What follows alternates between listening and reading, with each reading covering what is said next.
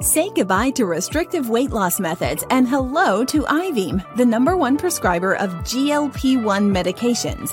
GLP 1s curb cravings, stabilize blood sugar, increase energy, and balance A1C levels to regulate your body and kickstart your weight loss journey. Ivim is committed to making medical weight loss accessible, affordable, and customized because we believe that's how it should be. Sign up for free and get 20% off our accessibility programs.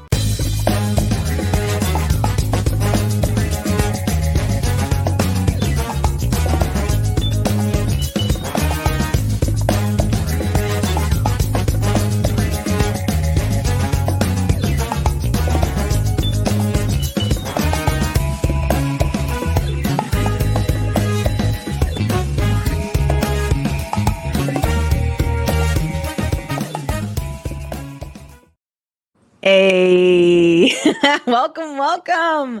You guys, mm. this is our season finale. Mm. I can't believe it.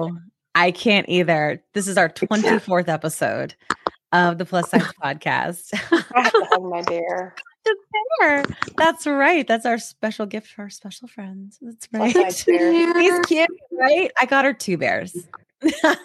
and uh, sorry, sorry, we have tough people are here. Hey, listen. So this is a special, special, special episode. Um, we will have Dr. didn't get a Albert join us to talk more about the future of GLP ones. But this episode is going to be us looking back on the things that have happened over the past several months, the things that we've learned, the moments that we've had, the healing that we've done. Um, and it's it's cool. I, I hope that you guys like it, but we're just gonna have a good time and talk about our favorite moments today. And then after that, we will have on Dr. Albert. So we're looking back and looking forward. So let's uh, y'all know who we are. Like if you're if you're a season finale, I'm Kim. That's Kat. That's JT slash Jernine slash the Mounjaro flight attendant. and you know our socials are at the bottom if you want to follow us. Yay! but obviously we're here and we are talking about GLP-1 medications and obesity and not even just that. Like this next season coming up for the looking forward, we're going to talk about a lot more stuff. We're going to take it a little further. We're going to talk mm-hmm. about preventative care, people who don't have obesity yet. You know, we're going to talk about um we're to talk about a lot of different stuff like you can't see food noise. We're going to we're to go pretty deep. We are. We're going to talk to people who have had bariatric surgery and are not taking GLP-1s and the weight that they've lost. Like we're talking about it all. We're talking about it all. We are. So, yep, we got a menopause episode planned. We got lots of good stuff. This conversation could go on for a long time, and we are excited for the community to be a part of that. If you're interested in being on the show, FYI, you can go to our website and click on to submit your story. And it's just a Google form. It's four questions. And then you submit that. You just tell us what we're looking for is kind of your underlying stuff. Like what the, what stuff are you dealing with? Is it food noise? Is it PCOS? Insulin resistance? Like what is it? And then we can align with the correct specialist so that we can have a really nice episode where we talk about you know your community story and then the validation comes from the doctors on the clinical side to go yeah that makes sense because science right? So mm-hmm. that's what we look to do here. We're trying to change the narrative. We're trying to remove the stigma. We know it's a big job and we need each other to do it. So we need that. If you are watching this episode please subscribe. If you haven't already, it is free. If you want to be a mm-hmm. paid subscriber and get bonus content, you can, but we do not gate knowledge at the plus sides. And if you are listening, if you're listening on our audio podcast, please subscribe. Again, it's free. And also do ratings and reviews for us because that's how we get loud. That's how more people learn about our podcast and learn about what we're doing and are a part of the conversation and a part of the movement. So we hope that you guys will all hang with us while we do that. But for today, we have a montage. We have a montage. In case you don't know, Lydia has joined our team from our community and she's our social media manager now. And she's gone through and taken some like, uh, you know, top moments, big hits, special things like aha moments, things like that over the past 23 episodes that have happened. 23. Um, you- 23. This is 24. This is 24. And we've we already got the whole month planned out. And we've got so many doctors and a very special surprise for our um, season premiere of season two. So I hope that you will all check in for that. It's very good. Um, and I I hope well, we have good things coming. Good things coming. Anywho, let's let's get started. Y'all want to say hey right quick? I just ran my mouth a lot. Hey. What you got? Hey. What you saying? Who is? Hey. hey. Who wants to go first? You go Okay, I'll go first. first. I'm Kat You're to my right. at Kat Carter Seven yeah. on TikTok. Um, I've lost 66, 67, depending on what the day um, of the week, 67 pounds on Manjaro. I'm just going to say it like a Midwesterner. Like Oh I, yeah, Manjaro. Oh yeah. Manjaro. I got that Manjaro. Manjiro. You know, I'm from Omaha. Oh Omaha. yeah, you know the Manjaro. Yeah. Mhm. Um, and that's that's me in a nutshell. I'm a real nut. And there's we gotta say hello to the ATLian. He is our resident, my resident Prince fan, you know, this stuff. But you know, there's I've I've been told I have a shrine behind me. It But- might be. I, I might, yeah. No, my Yeah. husband too. I got a Prince shrine. It's all right. it's all right. But that's it. That's here. That's that's me. Binge eating disorder. Manjiro helps out a lot, quite a bit. And that's it. Mount Giro. Well, Mm-hmm. I am the Jernine on all the socials. First name Jernine, last name Trot like a horse. Um, I I have type two diabetes. Trot like a horse. I never heard you say that. 23 episodes. That got me good. yep, that's me. um, um, I have type 2 diabetes. I uh, s- struggle with late in life obesity. And I have a an autoimmune disease, uh, Sjogren's syndrome, which is we're now talking about it, not us, but Mhm. it's now being more openly talked about.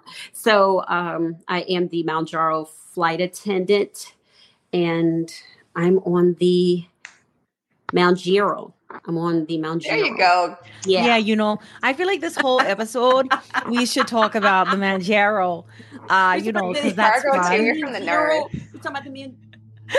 But you made a really good point in like the other episode where you were like, "Hey, like it's like it's like Kilimanjaro, like climbing the mountain." It's, actually probably if you thought about it, if they had positioned it that way, like in the Yeah. commercials. Okay, You know? but, but but see, that right there might be a mountain. Oh my god, it totally know. is JT.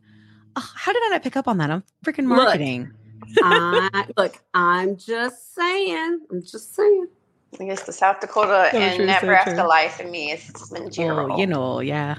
Manjiro.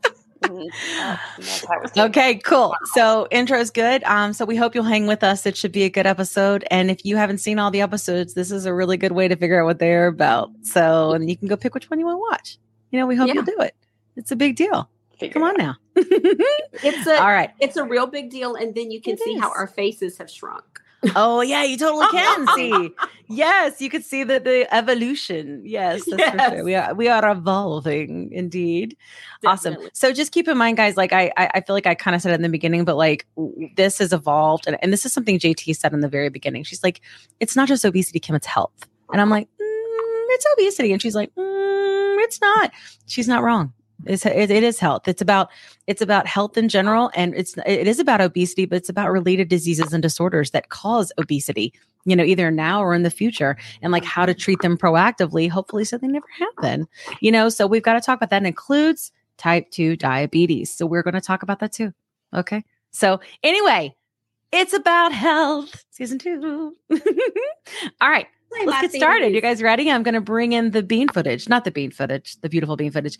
This is the montage because, you know, every show needs a montage. Need a montage. All right. And we can stop as we go through and we can have moments like where we go through some stuff, you know, and, you know, we'll, we'll go from there. Okay. Here we go. Let's give it Here a we go. shot. It's new technology. Oh, welcome, welcome. this is the Plus Size Podcast. Yes. The goal of this podcast is to bring education and advocacy around obesity. We want to elevate the conversation of something that people don't really talk about very much. obesity and p- how people are not treated fairly and there's a weight bias and fat phobia in medicine So I think it's really mm-hmm. important because here's the thing there are not a lot of people that are always going to be able to get access to an obesity specialist doctor, you know, but there are plenty out there that understand these medications and they aren't necessarily doctors, they're nurse practitioners, they're GPs, you know, and that is really, really important because they change lives too.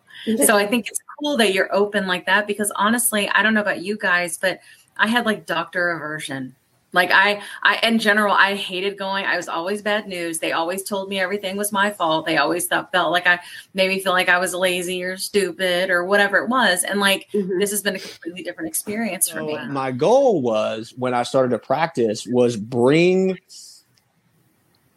like forward thinking and new age treatments and medicine to a small town. Bring Vanderbilt to Owensboro, you know, and Oh, so yeah. b- be innovative, be Yeah. you know, and so I think that's where my passion for all these topics came from. Yeah, I white knuckled and lost weight many times. Um, my first successful diet was when I was 12. Now, I'd been overweight before, but at age 12, I um, decided to, in addition to basketball practices, um, I would go jogging every night and, you know, do calisthenics and stuff. Um, it worked. Um, and I would say, long story short, I, I learned um, that was uh, a way to get uh, attention and love from my mother. Here's what I think some of my thoughts that it breaks down to is that the obesity medicine community has been underserved always. They've not ever had a voice. They've not Mhm. ever had sound medical advice where they've been taken seriously, where they've really been listened to. And so it's it's compounded on many aspects. Number one, access to that care extremely limited. There's not enough specialists, there's not enough people that know this information that are willing to help in this area. So even if you're someone that wants to get this help, there might not be anyone in your city, in your town, even within a you know an hour or two driving. So Yeah. telehealth provides the opportunity for that specialist to have greater reach. Again, right. this the, this community where where people have been struggling with weight, they've been so stigmatized and biased when they go into the doctor that there's almost like a trauma response with that. And so a lot of like right, like a lot of my patients, and this is actually me included myself when I got help with this, I felt more comfortable accessing a telehealth platform where I could be in the comfort of my home. I could I could maybe be in a car if I needed to fit into my life, but I felt more comfort than going in in this panic of like they're going to get me on the scale. And then the doctor, you know, when they do that like that one two, they look you up and down, and it's like all of that, right?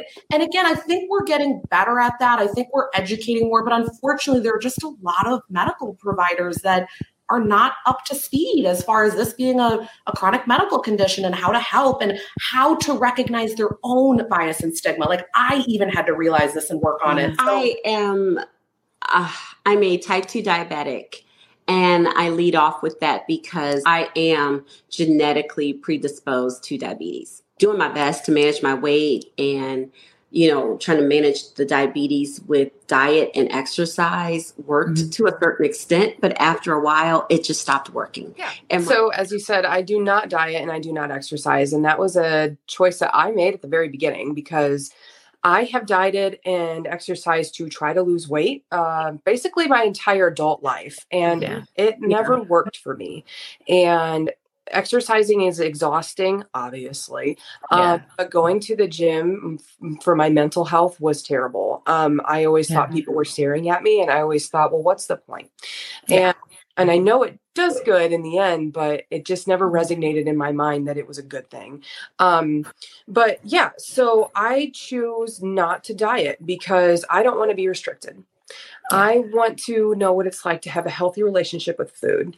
So, in Yeah. turn, I tell people I'm using this medication as a tool. I want it to teach me that I am perfectly capable of making a healthy portion size and being perfectly okay with it. And I don't have to push myself to the limit that I am so full that I'm extremely uncomfortable. So, I I, I, I made that decision on my own, and I'm really glad that I did because I am for all the people that are choosing to diet and exercise because that's the way that they're losing the weight and it's Yeah. perfect for them. But Yeah. for someone like me who does not do well with restriction, um, this is Yeah. how it's worked for me, and it's Yeah. 137 down. So I think I'm doing okay. Well, but, Yeah. You know, I've always always loved fitness. I um I think sometimes it turned into a little bit like purging where you over exercise and you work out like three times a day. I Yeah. did fall into that um, once in a while. I'm just so glad to be here to educate and to advocate for all of those that need this medication and GLP ones. Period. Nice. I've been talking to patients about GLP ones. I've been talking to them about how, you know, they don't have to say things like, I know I could be trying harder Yeah. because it's mm. so Yeah. ingrained in them that Yeah. just giving their normal effort Yeah. is like substandard because it's beaten into them. They have to give this superhuman effort all the time. Yeah. And that was when GLP 1s came up. And I'm glad they did because I was terrified to start, but it has for sure changed my life. I mean, just what it's done for my brain, like the the food noise, the not just food noise. It turns out it was really noisy in there, like a lot. Like about everything all the time. Like I would unwind my day in my head. I would worry about things that I had no control over constantly, obsessively. And it just went like this, turned off that mm. fast. So that's been incredible for me. But I would love to know, I, I like how GLP 1s in general, like how do they really work? You know, and how are they like or unlike, you know, bariatric surgery? GLP ones are amazing. Yeah. And they are a paradigm shift, game changing medication. Whatever superlatives you want to throw out on there are for the most part appropriate. And the way they work is really innovative. You know, some studies are starting to show, and certainly reports from patients who are on the medications, all of those added benefits. After you eat a full meal, you may not worry about what's going on. You just may feel satisfied and good. Yeah. And that can be the decrease in food chatter that people talk about, the Yeah. decrease in anxiety, a, a calmness that they experience on this medication, all of those sort of ancillary benefits that people are reporting, uh, Yeah.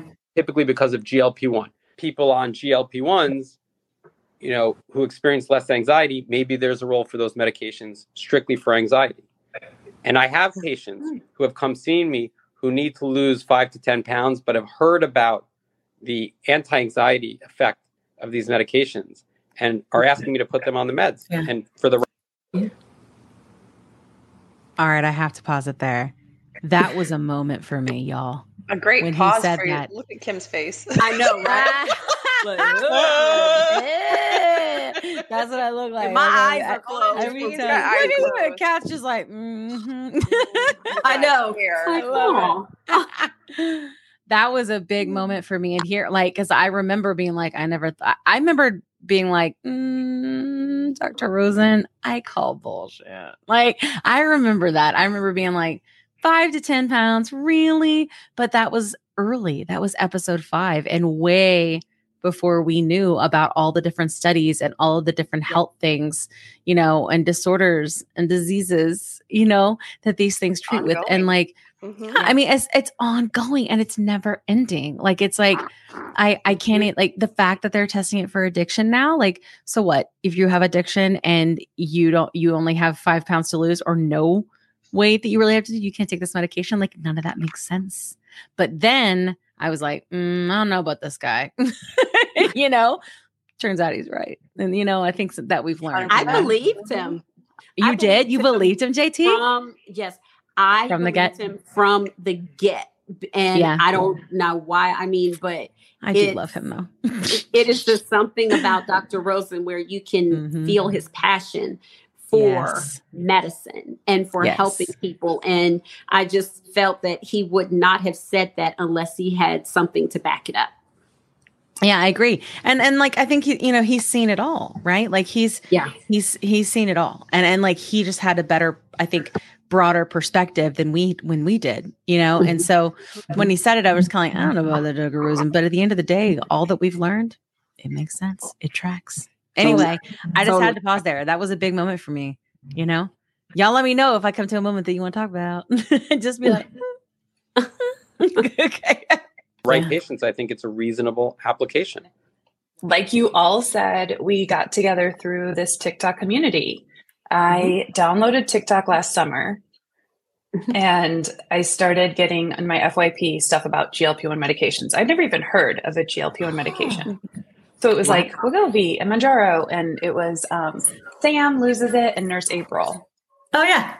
were on my page like real real right away and i'm like huh what's this this sounds really like me like this is really interesting. So Yeah. at the time, I'd been struggling with obesity. I love how you said genetic obesity. That's and predispositioned for so many things. I have everyone in my family is obese. I have one sister, my mother, my father. I have six aunts, my uncle. They're all obese. Um, many of them are have type two di- They're you know type two diabetic. There's just like it just runs in my family. So So, I'm curious what your um what was everything like with the obesity doctor? Like did you feel like they heard you a little bit more than maybe like another doctor that wasn't a specialist in the area? Yes, so absolutely. So I felt like, I mean, just even getting in a conversation with her immediately, jumping on, she was like, okay, so tell me about your, you know, tell me about your story. Like, what have you done to try and lose weight in the past? Yeah. I'm like, I- I've done everything. I've done Atkins, I've done Right. Weight Watchers, I've done uh, the Special K diet, I've done Oh, yeah. Slim Ugh, Fast, that was the I've worst cereal. the worst. I, I, cur- I, I, at the time, I was on something called Plenity, which was like you take these gel capsules, like nine of them a day, and they make you feel really full and bloated and horrible. It Oh, was horrible. So at the time, I was on that, and um, I was like, I've, I've done everything. Like I've been on a diet since the first time I realized I was overweight was in sixth grade. I bring people to tears for many reasons. So I have fought the disease of obesity since I was eight years old. And, you know, that's not something that I think any of us really realize, you know, until recently that obesity is a disease. And, you know, I just forever blamed myself for all of the reasons that society tells us that people with um, weight issues, you know, it's their fault. They they make you feel like, um, you know, it's um, it's something that is tied to your work ethic. It's tied to your your your morals, and that if you can't control the size of your body, that it has direct ties to your moral worth and you know, that's just not true. And people could have told me that it's a disease. Um, but without taking this medication, I don't know that I would have believed them. Yeah. Um, because I think it is so powerful that I'm taking a medication that I've had I've had binge eating disorder also since I was 8 years old. Um, and the medication shuts it off. It flips it off like a switch for me. And so I just I've I've wrestled with this so much in my head. There's no way how was I going to do that by myself? How was I going to do that without a medication? How is it possible that this disorder that I have is not tied to these hormones that the medication affects? The biggest Yeah, I was just thinking about that moment with Rachel. And Poor Rachel with her for her facial expression just I frozen. know, know. like, and look at you, your eyes are closed. JT looks great. Yeah. I know. But I was just thinking about that moment where where she was like specifically talking about not believing it right? Like not believing that if you hadn't taken it you wouldn't believe it. In and i feel like like jt and i talk about a lot because we talk about it with dave right? Like we're like glp-1 evangelists. We're like oh let the spirit move you. Like because we've experienced it and we just want everyone to know. Mm-hmm. So it's like I have. very much this i feel like this episode and all of them is like shouting from the rooftops right? Like let me tell you about my pain and let me tell you mm-hmm. about how it's gone you know? And i i think that's a that's a big moment and kind of like the way the show was set up you know is that it continues to be like that for us being like did you know my life's different? You know? So i think that's a big one because even rosie said she's like i would have never believed it if i hadn't taken it. Never believed it. And then someone on the on the community recently mentioned they were like it's sort of like the red pill blue pill when you're talking about the matrix. And i'm like but i don't want people to think of it that way because you know things weren't so good on the other side. Like you know They really like, weren't. the matrix looked a little better i'm not gonna lie if i knew there was a matrix i think i'd stay in the real world plugged in i'm not gonna lie but you know so? i think i would I don't I don't eat gruel. I even now on GLP ones, I don't eat that gruel nastiness they eat in that movie. I love that movie. So I love that movie. yeah, that nastiness. Anyway. That's gross. Yeah. And they got plugs in the head. No, I'll have the steak with the guy that, you know, Yeah, and then and the glass You know of what I'm red, saying? red wine. I'm going to hang out with the red wine and the steak and my blissful, like, ignorance. Unaware of all of this. Yes. The yes. difference is, is that it was not blissful before and it is blissful after. So I feel like it's sort of inverted, but it is like that. You don't really realize until you like actually have the experience, you know? Mm. I wish it was a little different. I wish people could understand a little earlier because they didn't feel like they had to take it, but it is what it is. you know? All right. thing for me with these medications is just total freedom freedom Yeah. from hating myself Mm. and if i didn't lose another pound i would still advocate for these medications and the- I, Yeah, I think ADHD is a little different. There's a number of addictive pathways that GLP ones also work on. Mhm. Um, a lot of what Rachel said is true, right? In the in the dopaminergic pathways of Yeah. um, using food as a reward system. Um, GLP ones can also help with those. So they've been seen to help with alcohol addictions, help with smoking, help with shopping addiction. Yeah, still, yeah. At 550 pounds, I was still working 80 hours a week, um, physically do you know doing doing a, a chef job, and I was as a chef. Uh, if anybody knows, I just want to say, look how much smaller Jamie's face is now versus. Oh, his- it I totally is, yeah. Yes. Wow. And he's losing again. He's been losing, you know, still, I don't want to like say his business, you know what I mean? But like, um, you know, he's, he's on his road to weight loss surgery. That's evident. He talks about it most on his TikToks, but yeah, yeah, it is so much smaller. And he has a dimple now. yeah. He's like, look, it's a dimple. I love it. Yeah. Look at my insane hair. I don't. I. I. Don't I. I like it though. You kind of like, it's sort of like Dr. Myra, where she looks like a mad scientist. Do you know what I'm saying? You know, I don't It's mind. just it. I- like, I'll be I'm too fabulous. Science. Uh, yes, like I'll a mad back. science here. Weird science. There you go. Yeah. Pop culture reference. That's it. Exactly. Or great Scott. Great Scott. Purple. Great Scott, Yeah, but purple. exactly. But good props. I mean, bravo, like it. Jamie. Your face I has. Yeah. He's snapped. doing real well. Yeah. yeah. Yep. All right. you don't sit around and eat all Not day, all. chef. You, you know, you're just it's not what happens. You know, so I know a lot about food. I know a tremendous about nutrition. Um, I know how to eat. You know, in the back of your mind, like you know, my son, my son doesn't have a, a mom anymore. You know, I don't. I in the back of mine, I I don't want him not to have a dad. You know, um, also, you know, my three little girls. Um, you know, and that's all that stuff. And, and no matter how much you want to do it, if you, you know, obesity is a disease. If you don't have the tools to help fight it, you know, it it doesn't matter. It doesn't matter how, how much you want it. It doesn't matter. You can't will yourself to lose weight. I think that um, you know, I'm I'm at the other end of my journey, and so it's easy to forget sometimes. Um, that you know, just listening to you talk, Jamie, just reminded me of a lot of things that I've struggled through, and I've forgotten.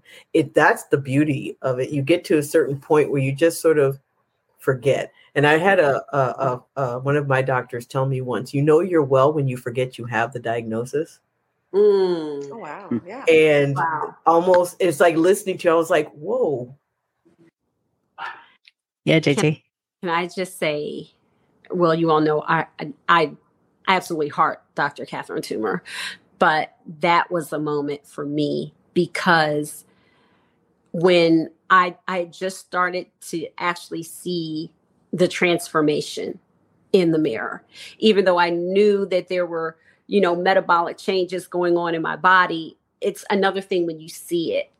And when she said that, it's like you almost forget that you were in that state. Yeah. I And- feel like I aspire to that so much. I hope that I get there. You yeah, know? it's uh, you you will. And it's not that like now it seems normal that I can wear jeans in my closet. I don't even think twice about it. Now it's like, oh, okay. But when it first happened, I I was utterly amazed. Even there, I was still like, wow, I'm starting to see it. Yeah. maybe I'm fine. Yeah. I went into congestive heart failure um, that was misdiagnosed as something else, mainly because I was tired. I was having difficulty breathing. Every time I moved around, I was short of breath, and I kept being told it was because of my weight. Um, and Ah. so I, I, I was, I went undiagnosed much longer than I should have, even though as a physician, I knew something was wrong. I knew it was something more. But the other thing that happens with doctors, and one of the reasons why we don't treat our family members, is that we wish away pathology. Beth, I am from Birmingham, Alabama, uh, born and raised in the in the area, and you know the South, the Southern food has always been, you know, we've got a, a tradition of that, right? And I was born, you know, ten pounds six ounces. Like I've never in my life been skinny ever. Um, I've never known a normal weight my whole life, and so. At, you know, when I was a, a little girl, I was diagnosed with a, a pretty rare hip disease. Um, it's called Legg-Perthes. So um, I was not able to run or jump or do any kind of weight bearing exercises from the age of like four. Tell your four year old not to run and jump um, until I was about nine or 10. So I wore leg braces, like the whole thing. And that really, you know, was um, a hindrance for me personally that I, I know that that was something that kind of kickstarted my obesity, you know, the beginnings of it for sure. I have lost since August, my highest weight in August of last year, I have lost almost 80 pounds. 78 as of amazing, Beth. And that to me tells me like I finally know what it's like to live in a body that is not actively working against me everywhere I turn. It is so eye opening to Yes. not have that noise, that voice inside your head that's constantly telling you, eat, eat, eat. What are we eating next? When is our next meal? Mm-hmm. I remember writing myself out a diet when I was in second grade, and I still have it. And it has it has infographics on it and what I was going to eat. And I showed one of my brothers, and he's like, "I'll help you." And I'm like, and looking back, I was thinking about this today. In second grade, I was doing this, um, and I always call. I mean, I was always. I don't. I think I was really obese until I gained 30 pounds in high school, but I was always the bigger friend. So then that's where I brought in comedy and um, makeup and doing uh, anything to divert. Man, do I ever relate with that. So, first of all, I love that this is mm-hmm. when I was at the beach. And I love that I had a moment there, like during this whole process, where I was in the sand and in the waves and having just an amazing, incredible experience and moment with my child. And I could never do that before. I could never. Mm-hmm. Amazing. And it was just really cool to be mm-hmm. able to like be in a moment and live my life. And I feel like that's what it, I remember having a moment when I was there and going, that's what it's about. That's what it's about, you know? And I, I totally understand what Lisa's saying here about the funny thing. Like, that's exactly what I did. Like, I wanted to fit in. I wanted to be funny. I knew when you're funny, people don't usually pay attention to your physical as much because everybody wants someone funny around, you know? And I, I did the same thing. It's like a coping mechanism, you know? Anyway, that was just a moment for me. So, Um, I grew up in a big Italian family where food, it's like any culture, right? Where you have a rich culture, food is a big part of it. So it was like, and I'm sure everybody can relate to this happy, sad, any emotion, any celebration, being it happy or sad, um, food was involved. And then I developed, discovered this amazing community on TikTok and all of you. And I feel like I finally am in a place where I can My stupid Mounjaro slash Ozempic dupe. Anyway, that was it. I just noticed my name. Hey, your your name on there for listening audience.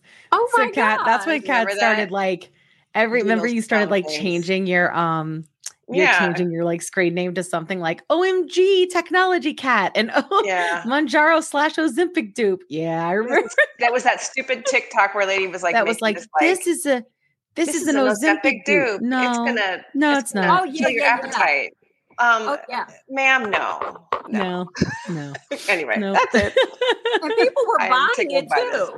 People were People were totally like, buying it. "Oh, 'cause that- really? Yeah, I'm gonna because put people have been celery sick for a really long time and that goes back to that lack of accessibility and affordability we always talk about Mhm. right so it's easy to fall back into diet culture and go okay that's the thing i need the dupe no dupes don't exist for this y'all we wish they did The things are Not changing. that level like we've strength. seen that. Absolutely Certainly, this is about halfway through at this point on this episode. So this was the mm-hmm. speculating our faces off episode. It was. Remember, where we all just like give our opinion and ran our mouths and stuff like that. And I don't want to say I told you so, but I did. I was waiting for that.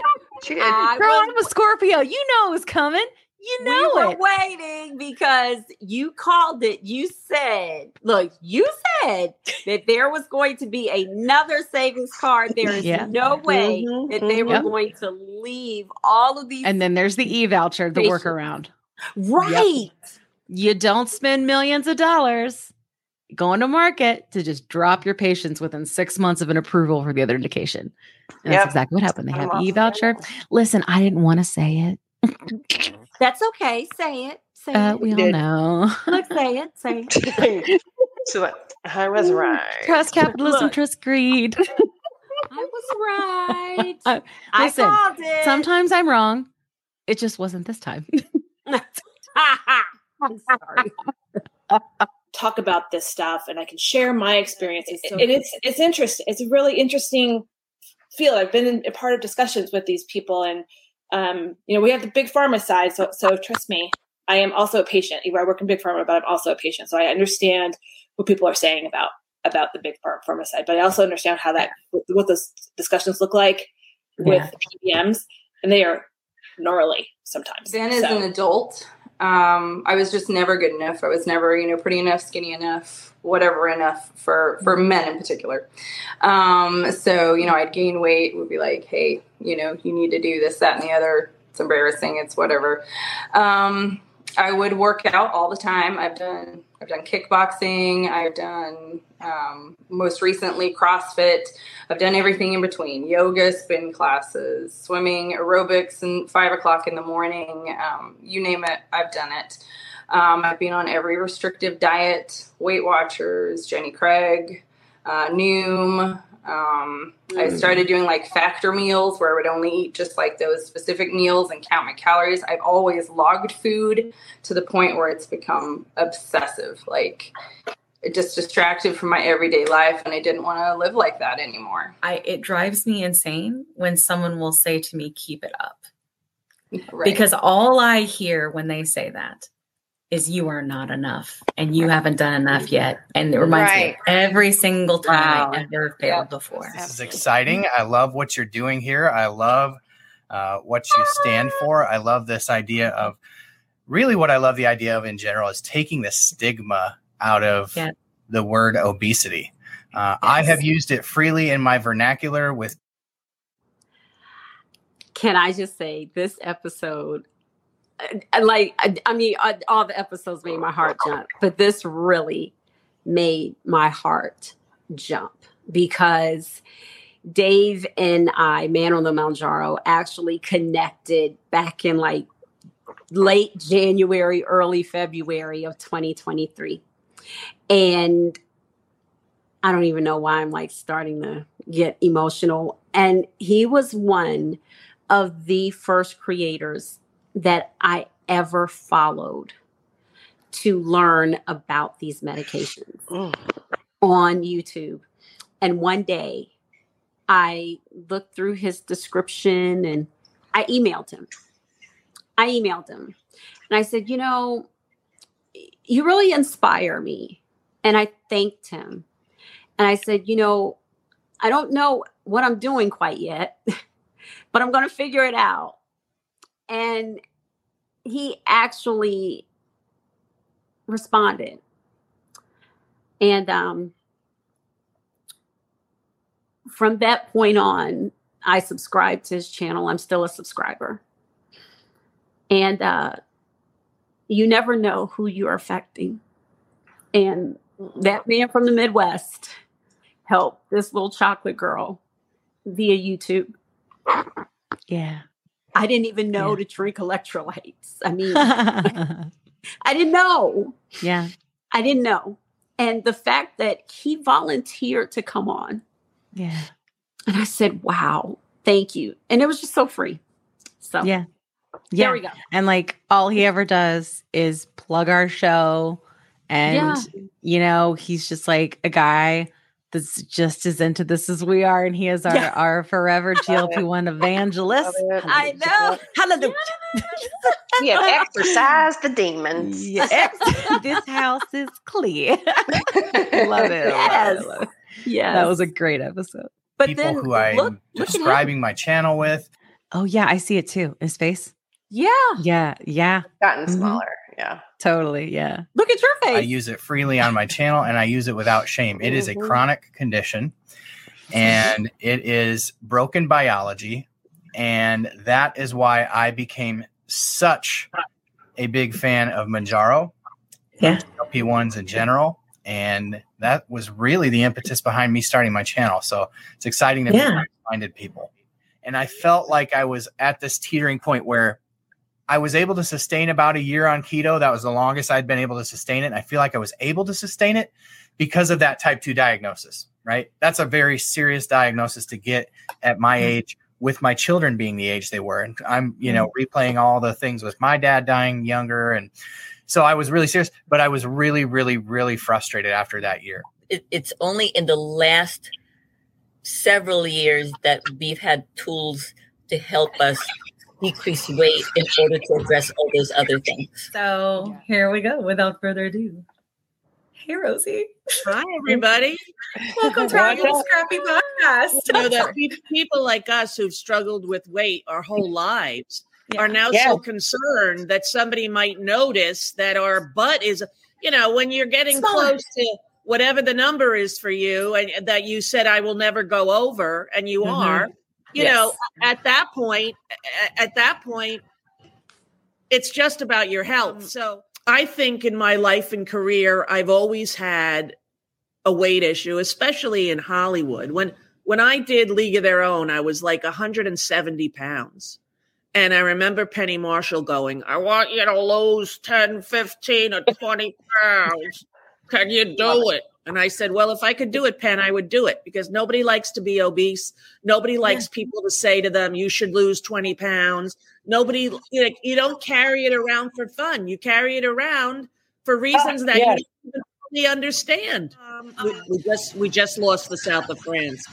We, we, right back, I bet. Somebody's making her like a brie omelet or something. Yes. Oh, she's back and better than ever. Oh, there you. Are. I was worried about you in the south of France over there. Right, exactly.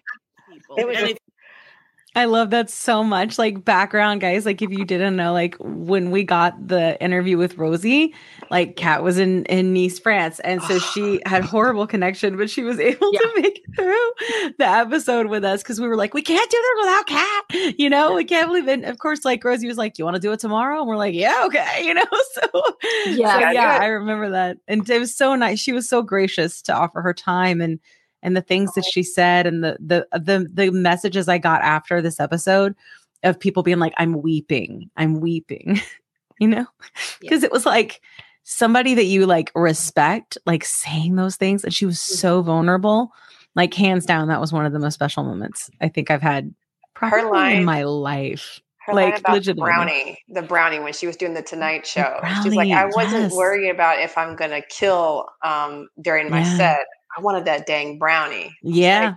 Yeah. Yeah. She was like, that's what I was thinking about. Yeah, because that's food noise. I That's why we felt so say you seen. can't see, you can't see food noise, right? You Mhm. can't see it. Yeah. Nope. If you Yeah. have no side effects and you are not suffering, I'm not suffering at all. I Yeah. think that this Great. is miracle drug. But it, I called my agent after about four months on this, and I said, "Could you call Eli Lilly and tell them that I would be willing to be their spokesperson for free if they would still provide the coupons?" I don't even want to be paid. I just want to be able to go out there and say, this will change your life. It's changed mine. And I think back to times in my life, like when I first did the Tonight Show, everybody else backstage was worrying about what they were going to say, what the interview was going to be like. And I was trying not to eat the brownie in the craft service table.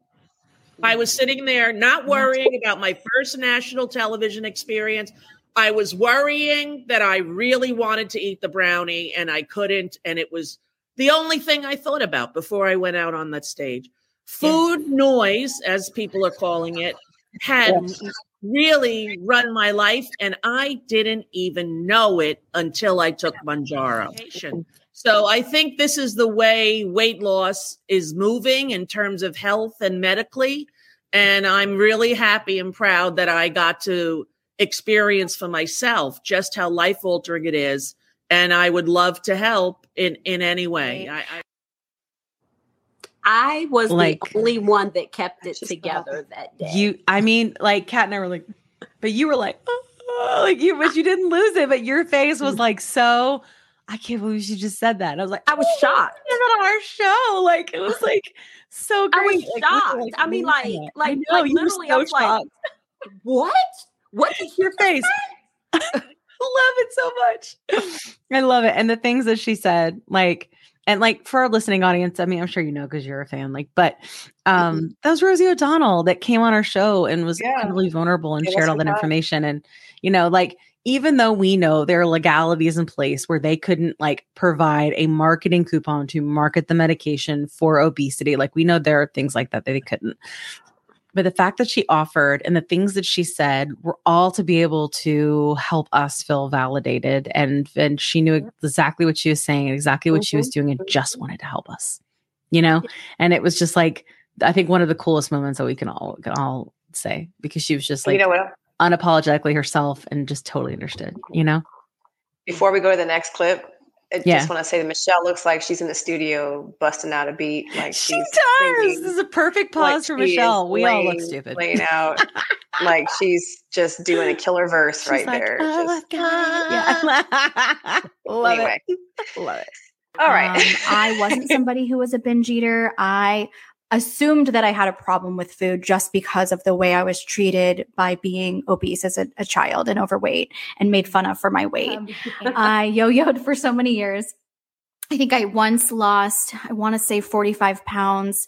Um, I was 19 and, and really restricting what I ate and working out excessively. And um, it was the, I think I got down to 150 ish pounds, something like that.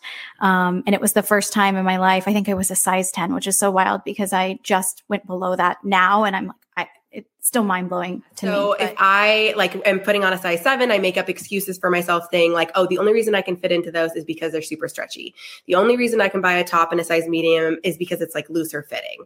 And I just like make up these excuses in my head because I'm like, that's not real. That's like I don't want to. I guess I don't want to get my hopes up or like get this Yeah. thought in my head that I'm suddenly in these smaller sizes because Yeah. I just can't believe it. Like I haven't been Yeah. a size below a size 10 since I don't like I don't remember ever buying below a size 10. But I think I also resented so long people in smaller bodies who didn't have to try, or my friends who could buy smalls and mediums, that it's so weird to all of a sudden think I'm in that category that in a weird way I feel resistant to it. I did the religious weight loss um, program called The Way Down. There's actually a documentary about that. I've seen it. where really you're told that your weight gain is a failing of your faith and your um, spirituality. Wow. yeah. yeah, it was definitely a part of that. It was very expensive. I remember, and my mom, I remember her saying, like, you know, you really have to commit to it because it's going to cost a lot of money for you to do. And I really wanted to, but as a 14 year old, was not really able to um, white knuckle it as well as I learned later on in life. But I'm so afraid of dealing with it and going to the doctor. And I had just somehow um, accumulated this big phobia of going to any kind of medical professional. And I started to look in the mirror and pick out something that I liked about myself every day. If it was the fact that I had a perfect shaped nose, or it fits just right when I do this with my fingers, perfect. It's the perfect nose. I love the way my eyelashes flip up in the corners, little things. I started with the little things. I moved to the bigger things until I could look at myself in the mirror every day and I stopped seeing things that I hate. I mm. everything that I saw, I loved about myself. Mm. Everything. And that is hard for some people to believe that a person at 350, 375, 380 could look at themselves and say, I don't see a thing wrong with you. Oh. She is so mm. strong and so brave. I, out of all of the ones that we've had, I could not keep it together during that interview, especially when she talked about her brother And I just was like, and that she's a foster mom and like the way that she would just give, give, give, and, mm-hmm. you know, and what that can do to you. Like if you're always putting so many people above yourself and you never focus on yourself and your weight and like what it is mm-hmm. that you need to do. Like that was a really, that was an episode I just could, I, I couldn't, but I hope people saw from that episode that this is a safe place and you can say what you need to say, you know? Mm-hmm. Oh, look. Tell us about your heart. My whole platform is self love superpower. So self kindness love your health goals. So thank you for sharing your stories. Of course, I've taken care of so many patients and children over the years. So thank you for sharing. I'm so sorry for your trauma. Self love superpower to you.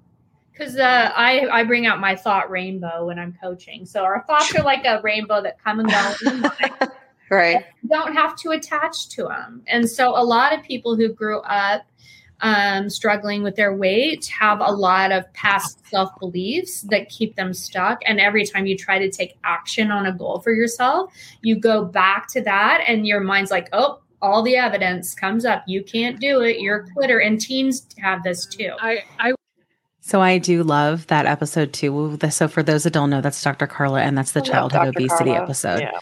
Yeah, and and she we talked about it a lot as a group. Like we need to handle this because it's our children, and because this is controversial, regardless of the fact that there's a lot of data to show that this is good. It's still mm-hmm. new, right? And it's still our kids, and we needed to make sure that we had all the facts and that we were very very careful and I got to tell you, I, I got nothing but positive feedback on that. So I think that Dr. Carla, with her rainbows and her hearts, were The the, perfect thing great, to yeah. be able to talk about in the self love superpower and talking about the trauma lake and and so much that's considered around that. And like I also loved how in that episode she talked about like the bias and the issues with the parents who struggled with obesity, right? And then them also getting to where um you know they don't want to like put that shit on their kids. You know what I'm saying? Like No it was it was and how she helps parents kind of work through that. You know, I thought that was a really good one. I was in a I was in a pretty dark place. I had I had really given up um, on my health and my future, and um, I was in a state of just constant inflammation, um, constant binge eating. Um, I remember the first day that I took my injection.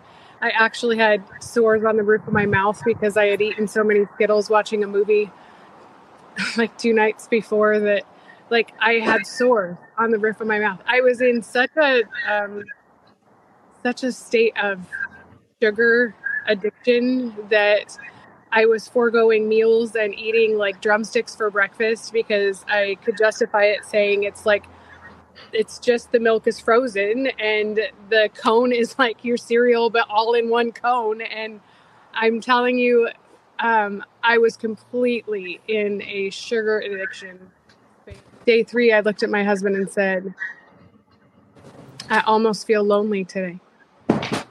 And he said, What? And I said, I woke up today and um, I didn't analyze everything that I ate yesterday. And um, my mind's really quiet. And um, I haven't felt like this in a really, really long time. And it's very hard to articulate to somebody that has never had food noise um, or struggled with a binge eating disorder. But I was in such a dark place at the time. This might sound crazy to some people, but I was showering with the lights off because I didn't want I didn't want my mind to tell me what the reflection showed. Why would why would God just let me stay this broken? Like I apologize for leaving off camera, but I had to get myself together. Of course. Uh, because I knew that this episode was coming. And um, I think you all saw where normally I hold it together.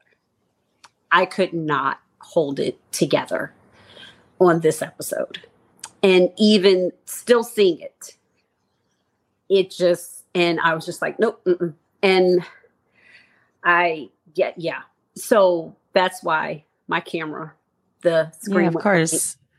blank. and for Um, like those who haven't seen it, JT, I know you had some moments there. Um, can you tell people who haven't seen it like what was happening? Yeah. So b- briefly, uh, Lisa, who's a beloved member of the Mounjaro community, GLP1 community, uh, whew, um, has, and you'll see this on the episode, has a disorder where Mounjaro just, I, I mean, just almost alleviated all all of it.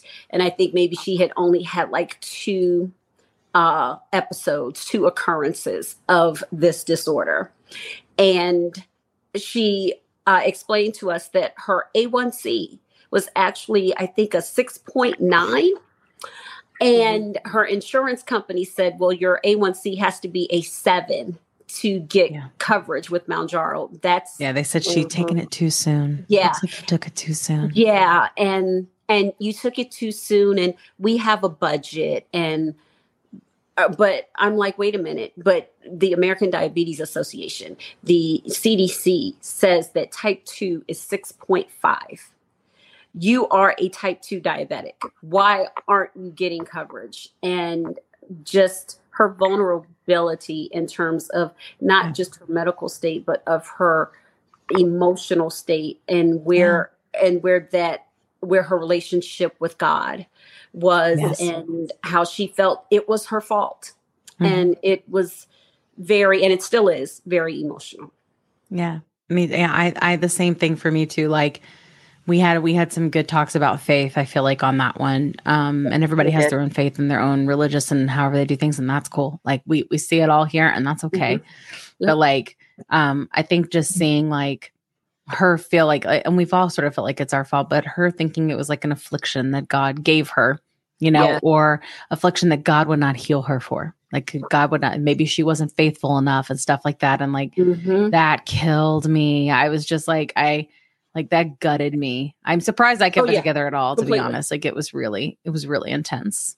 Yeah. But I feel like other people definitely felt that way somewhere, somehow. Mm-hmm. You know?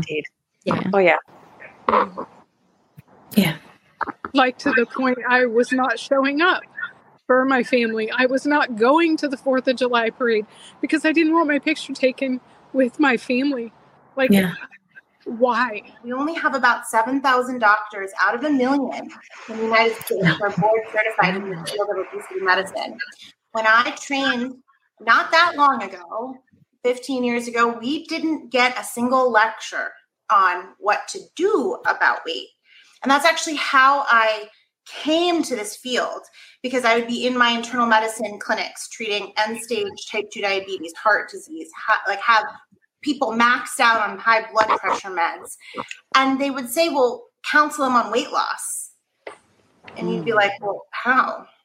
Like, Right. I come from a family who all of the women struggled with weight. Like, and so we talked about weight loss nonstop.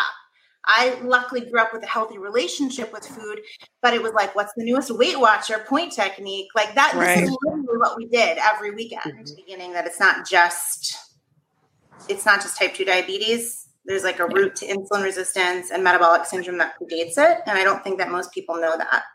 So people think that fat is the main thing that we're treating. And actually, it is so much bigger than that. Fat is an annoyance, but it's both the secondary endpoint to metabolic dysfunction, and then it creates more about metabolic dysfunction. And I'm like, okay, I- Like that one was a big one. Right. Like Yeah. that was when I started looking at things more like uh, when I started hearing those like sort of like cues in my head, like, you know, metabolic disorders and like that, that sort of being that underlying dysfunction. And that can look like a lot of different things, you know, and like the whole idea of like the proactive healthcare. And that's when I started being like, you know, I need to start, I need to check my bias and start turning the Right. wheels. You know what I mean? I need to start. That was a good one for me. I love Dr. Soa. She's fantastic. I'll, You know, I'll try whatever you want me to try. You know, oh. just let me try it again. Been done the Weight Watchers, the Jenny Craigs, the everything, you know, and just mm-hmm. white knuckles it and can never lose but 20 pounds and then gain it back, right? You know, and it just kept being like a slap in the face, a slap in the face, a slap in the face. And so last let's see, last summer, I started hearing about Mounjaro and Ozempic on TikTok. And I was like, what am I going to, you know, like this sounds amazing. And I'm like, can, you know, I'm like, is it real or is this something else I'm going to fail It's at? not fully my identity, but a bit. Okay. So that was sort of the end of it. Now, that being said, like there's obviously quite a bit more. Um, and we will have um, bonus content on the YouTube channel for our uh, paid subscribers um, to be able to see more if you want to, just sort of like the montage of everything. But I mean, that sums up a good bit of the season. And then we started the lives on YouTube so we could have people have more opportunity to take the space, you know, and tell. And I know like there are sometimes we get sometimes like, oh, it's a long form content because people, especially like our audience from Tik- TikTok, you know, it's like, but this is long form content, right? Like there, there's, it's great that we have TikTok where you can get things in three minutes or 10 minutes, but like these are very, the whole point is, is this is incredibly complicated and it's way more than a 10 minute discussion, you know? Yeah. And so, and, but, you know, people can come and people do. And they go, you know what? Like, I just kind of want to hear this part. But what I am finding more than anything is that when people come, they come back. They'll start and they'll go, all right, like, like you do with a podcast, right? Like when you're driving, you come back and you listen to it again in a couple hours or the next morning or whatever, because, you know, a lot of it is so, is so valuable. So yeah, I think it's been a super good season. I don't think we'll do 24 episodes in a season from now. Maybe we'll do 12, but I don't think we knew where this was going or like how much content we were going to have. But like, we can have this conversation forever. You know what I mean? Over and over. Mhm. Yeah. Any other special moments you guys remember? I think for me, just a- as the season went on, even Yeah. more studies were confirming what we knew and what we were experiencing and what we were feeling. Uh-huh. And just the validation, just the confirmation that no, you're not crazy. This is Yeah. really happening. Yeah. That was even more of a highlight because Totally.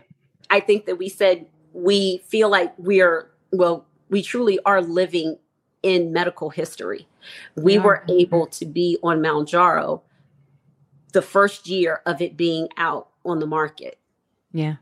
So yeah, we're almost like deal. the guinea pigs. We definitely are the guinea pigs. Guinea pig but that's the thing yeah. is like if you are if you are at a certain level of illness right and there's so much data to show this is probably really good for you you decide if the risk is versus reward and we say that a lot in our lives right like is it you know Right. um but this has been this has been a good looking back and we still we have several episodes recently that are obviously not in this montage. Um but again we'll have more. So if you're just kind of wanting to get caught up and like see you know the different things that we talked about and the changes in our faces and hair My goodness. in such a short amount of time like it really is interesting um and like how dark my room used to be until i got lights in here i know like And I had just moved into my house when we started. that's so right that's right it coming together. yeah yeah but it's been great. And you know even though it sounds like we're about to end this, is just the first half of our of our finale. And now the next half is looking forward. So we're going to talk with uh, dr michael albert because he started us. He started with us on the podcast to explain so Yay. much about the differences and the similarities between type 2 diabetes and obesity. And that we had a lot of aha moments in that. You know what i mean? And um and we don't have the clips of that because there was technical difficulties and i don't have the clips because i didn't know what the heck i was doing you know i'm still not really sure but Well, yeah so that that's what's coming up next but just before we do that we want to make sure we thank our sponsor which is Ivim Health. Um, and make sure that if you are interested, know that you get the first month free if you come from the plus sides. Okay. Ivim.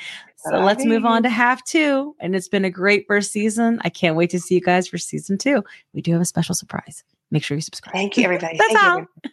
Thank you. Thank you. Say goodbye to restrictive weight loss methods and hello to Ivim, the number one prescriber of GLP 1 medications. GLP 1s curb cravings, stabilize blood sugar, increase energy, and balance A1C levels to regulate your body and kickstart your weight loss journey.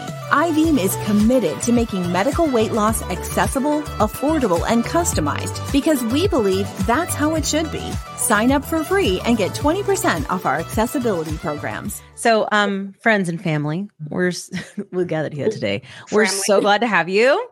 Um, for coming on with us. Um, so we, um, you'll see obviously the first half that we recorded uh, together, where we go over, you know, the um, over the past 23 episodes and what that's been like, and the stories, and you know, all of the learnings that we've had to be able to understand, you know, our um, diseases and um, be able to understand our disorders and how these medications can help treat and change our lives. So, um, from there, though, we thought that since we started with Dr. Michael Albert, we should end with Dr. Michael Albert. So, we're going to invite him on. And we're so excited to have you. Hey, Dr. Albert, how you doing? Hey guys, thanks for having me. I really appreciate it. Yeah, we're so excited to have you excited you're here. Um, you know, the first part of our episode talking about, you know, all those those things I just mentioned, you know, it's it's all very heartfelt for us. You know, it, it means so much to us. Um, and I think what's important is uh, even though we're looking back, I think we have to understand that there's so much to look forward to. And even with the bumps in the road that we've seen, you know, um, with everything changing with insurance and people getting, you know, letters sent to them and telling them not to prescribe medications off label and just all the things that seem to bring us down, then it's like we'll turn around and we'll hear that Wegovy is like the best treatment for, you know, possible heart disease. And or we'll hear, oh, hey, actually there was a formulary change for a national formulary and it's gonna be Mounjaro's gonna be on all of that. And it's like the minute that we're down, I feel like we also get a step forward. And then sometimes we get two steps back. But it I think that we're kind of in the middle of this. Like, you know, I at the beginning I thought this is just the beginning. This is just the beginning. But truthfully, we have several medications in this class that are very beneficial. And we've learned that from you and, and many of the other doctors in our community. Um, so that being said, um, there may be some people that are just joining for the first time on the finale. Where you been? We've been 23 episodes in. Where you been? Where you at? Luckily, you don't have to listen to our intros because we're in the middle. But um, I want to make sure that we have people understand like who you are, what your background is, and like how do you help people? Yeah, thanks. I, well, thanks again for having me. Um, my background. So, I'm a physician by training. Um, my background's in internal medicine. I've gone on to specialize further in obesity medicine. Um, I have a background in digital health, this fancy thing of utilizing technology to improve the lives of people, particularly their health. And I'm currently um, one of the founders of a medical clinic called Accomplish Health, where we specialize in helping people manage their weight. And we do this completely through the internet. So there's no in person presence. We use this thing called the internet, which is pretty remarkable. And, um, you know, we're really excited because we continue to grow. And, and so, you know, I know we all connected via some of this internet stuff. And so, you know, I, I, I dabble in, in uh, social media as well, sort of on the side, but that, that's, Yes. the, that's the brief on me.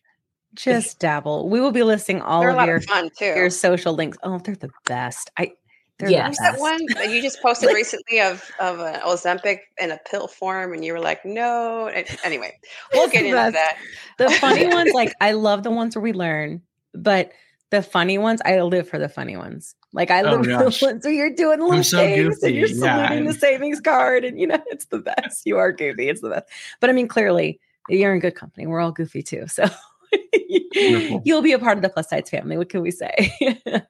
so that's super good to know. And um, we'll make sure that we link uh, Accomplish Health too, because I will tell you, key differentiator for Accomplish Health is one of the coolest things is that they take insurance and they're a network with several insurance companies, and there are a lot of different states as well. So it's definitely something to look into. And they even help if you have Medicare. So I think that's a really cool it's very special so um anyway let's let's move on so you know we talked about one of the on the first episodes because i remember when um so with jt being a type 2 and us not yet thank you jesus um we were trying to understand this whole insulin resistance you know spectrum if you will. And you made a lot of comments around like kind of the commonalities between you know type 2 diabetes and obesity um, and pre-diabetes and kind of like explain that for us. And i remember us going oh my god like that makes so much more sense. But since we have people who may not have heard that could you maybe recap how they are like and how they are different for us Yeah, I mean it's a big topic, so I'll try to do my best to simplify it. But in, I a- in a three minute tiktok uh, this is your assignment I think I think the best way to frame how they're related, type 2 diabetes and obesity, is to think about how people are able to manage fat tissue, right? So obesity on some level is having excess adipose tissue or fat tissue that exceeds sort of what your body can manage, right? And that's when we see a lot of the health consequences related to obesity. Diabetes, on some level, also is related to the body's ability to manage energy and fat and to handle that capacity. And we start to see things like insulin resistance, hyperinsulinemia, which we know to be part of this sort of pathologic pathway towards type 2 diabetes when the body is not capable of hin- handling energy anymore. And so I think that there is this uh, energy management overlap that is in many ways how they're related and then how they're different. Type 2 diabetes fundamentally is a disorder where certain cells in the pancreas that secrete insulin the beta cells start to fail. And some of that failure can be brought on by the body's inability to manage energy and specifically by the um, the transplantation of fat from the typical locations into areas where it can be problematic for organ health and can facilitate uh, pancreatic destruction, really. Um, mm-hmm. Type 2 diabetes, I, I, don't think that this gets mentioned enough. Type 2 diabetes, on some level, is an order, uh, is a disorder of organ failure, of what we call endocrine pancreatic failure. And I think if we viewed it through that lens, I think there would be greater urgency by which we try to prevent it, whether it's at the level of prediabetes or even early insulin resistance. And I think often, as I see, unfortunately, a lot of my colleagues, it's a very sort of hands off, well, it's not so high. You know, it's like, keep working on it. It's like, no, we should be raising the alarm earlier because we want to prevent, if we can, organ uh, damage and organ failure. So um, that's yeah. the summary I can give. That's sort of the two, three minute summary. No, it's yeah. pretty good. Lots of TikTok practice. I love it. That made so much sense. Yeah, God, I never even thought about that way before. It's basically like a type of organ failure. It is. Yeah. yeah. In terms of urgency, I I love that. You always say things so smart. okay. hey, Kat, I'm sorry. I know you had a question. You're fine. Yep. Um, so you touched on like different types of obesity on your TikTok, which was very fascinating. But um, so I'm I'm going to ask you to expand it beyond the three minutes. Um, so we're told obesity is genetic, right? But can you explain the different types of obesity for us? Yeah, and, and the genetic component is important to understand that there are variants of genes, right? That you inherit. You get them from your parents. You get one copy from your mom, one copy from your dad. And these genes can sort of set the stage for obesity to develop. We know that most cases of obesity, so the most common forms of obesity are what are known as polygenic obesity, meaning a number of genes working in concert with different environmental interactions help bring about this disease. And that's the most common form. if you can imagine, there's so many different variants. We can talk about the different kinds, but there's so many different variants that not one is like the other. And, and so that's really important to understand because that's real implications both in how someone presents their risks and as well how they'll respond to certain treatments. And so that's, I often talk to patients about listen, your form is not necessarily the same as your friends, or you, you're probably mm-hmm. closer to a sibling or a parent in terms of the form of disease than anyone else. And we need to understand one, there can be insights there. And then two, that you have to take anything else someone else says with a little bit of grain of salt because you're different. So that first form, the polygenic obesity is the most common form that we see. More rare forms of obesity that are based on single gene mutations or single gene variants, we refer to as monogenic obesity, mono being one gene, you know, genic being gene, right? Um, mm-hmm. Can also see sort of a subcategory of that known as syndromic obesities that typically um, manifest in people that have congenital disorders. One of the classic ones for syndromic obesity is Bardet-Biedl syndrome. And these types of congenital disorders that have obesity as one of the manifestations can be a single gene variation, or it can be what we call oligogenic, multiple genes. So there are a number of these syndromic forms of obesity. There are a number, and we're discovering more by the year, these forms of single gene obesity. And then far and away, the most common are these multi gene forms of obesity. And, and so understanding because one treatment, especially if you have a single gene issue, one, uh, there are treatments dedicated specifically to that. Imcivree, setmelanotide, is the only one that's FDA approved to date, and there are more that are in development. But those are very different treatment considerations than someone who is maybe looking to have generalized obesity help because they have a what, what is referred to as a polygenic form of obesity. Wow. That's That's amazing. Thank you. Interesting. I love I love learning from you. Um, and Me too. speaking of, so I know, right? The last time we talked to you, you gave us a lot of really great resources for people who are like looking for a place to start um, with obesity specialists. Besides going to Accomplish Health, um, um, so a lot of our community still doesn't know, or they're not sure where to start. Um, and you had a wealth of knowledge and a lot of resources. And could you share that again for our, our listeners? Yeah. Um, so I think, you know, listen, the, the reality is this is a huge problem, right? There are a lot of people that are touched by this. And, and so it's an all hands on deck, whether it's patients, family, friends, community, society, healthcare workers. And so many people, their first interaction will be with the doctor they have the most um, time with, which is often the primary care doctor. And I think that is a great place to start for a lot of people as an increasing number of primary care doctors are at least becoming more comfortable having these conversations or entertaining the medications because they finally have heard about them, like many of you all, or have read the studies finally. And so I think that's a wonderful place to start um, and, and can be an entryway for a lot of people.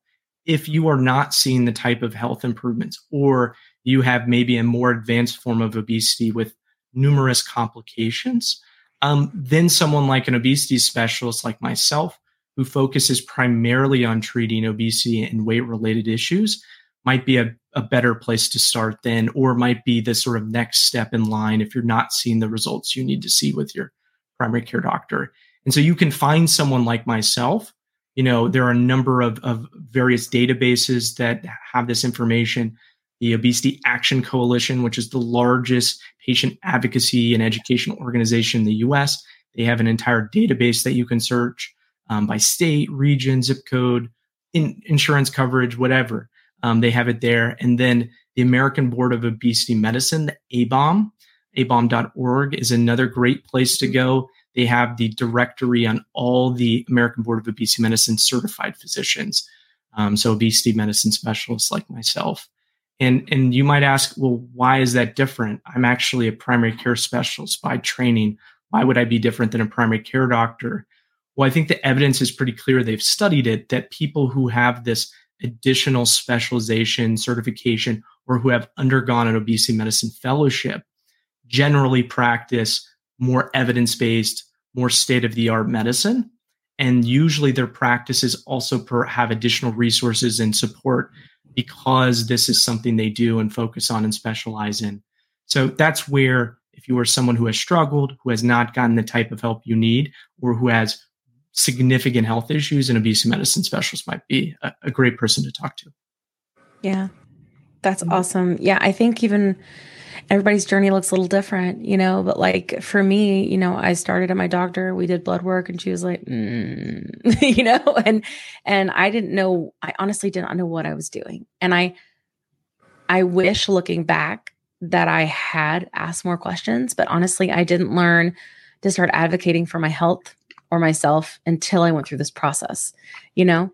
And I I think that I I was losing weight and I was successful, but I was really my mind and like the mental part of it was really trying to catch up with my body and the the issues around emotional eating and it just kind of going away all of a sudden and not knowing what to do with it. And I thought I really need people that understand this, you know, and and I think that it was that next sort of level that I needed and like not just like am I eating less? Like what am I eating? And when am I eating and why am I eating? And, you know, is that what's best for my body? Is that, you know, and for my mind and my experience? And I think that that is a really big difference in having an obesity specialist look after you eh, so far. Um, and I've I've just heard plenty of people be like, no, like it's cool, like my GP does it.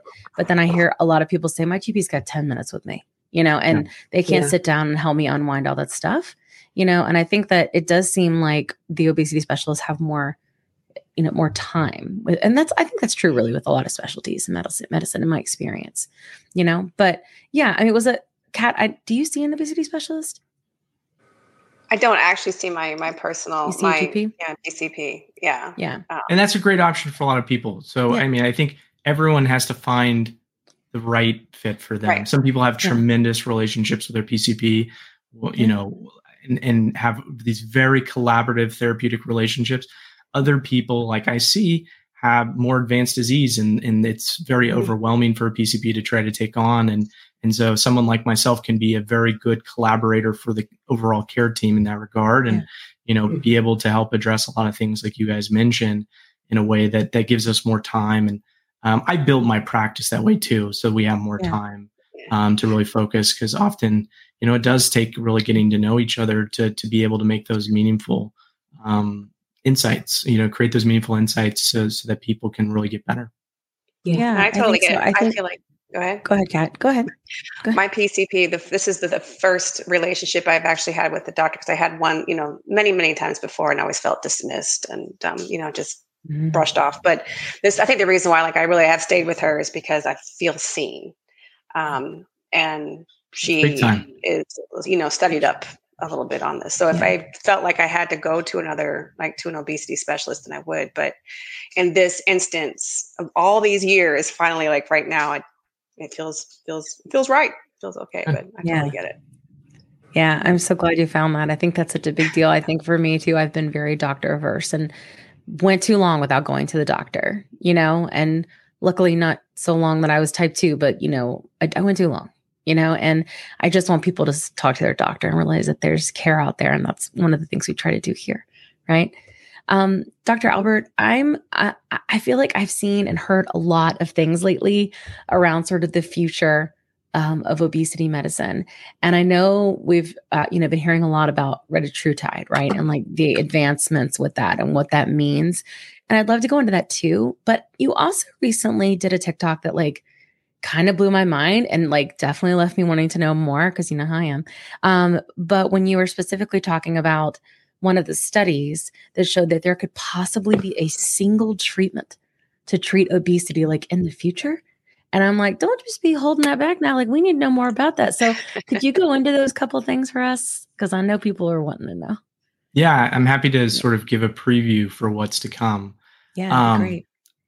S- So when we look at the development pipeline for new obesity therapeutics, primarily it follows this framework of a number of hormone-based um, medications. They act on different hormones, and most of these hormones, for people to understand, they're based on basic, you know, copycat versions um, that are analogous to hormones our body naturally produces. And so there's three primary hormones that most of the new drugs are based around. One many people are familiar with, and that is GLP-1. Another one that many people are getting to know because of Mounjaro, aka tirzepatide, is GIP. And the last one is uh, glucagon, which is fairly new. And so what you're seeing with all the new drugs in development that are in phase two and phase three study are combinations of these three hormones. Retatrutide happens to be the first triple agonist. So it actually activates the receptors for these three various hormones. And that's really the novelty around retatrutide and why we believe that at least the early clinical trials suggest pretty remarkable both reductions in weight as well as improvements in things like blood sugar, um, fatty liver disease, um, and a range of other considerations. Um, one of the other things I would bring to people's attention is that a number of companies are working on non peptides.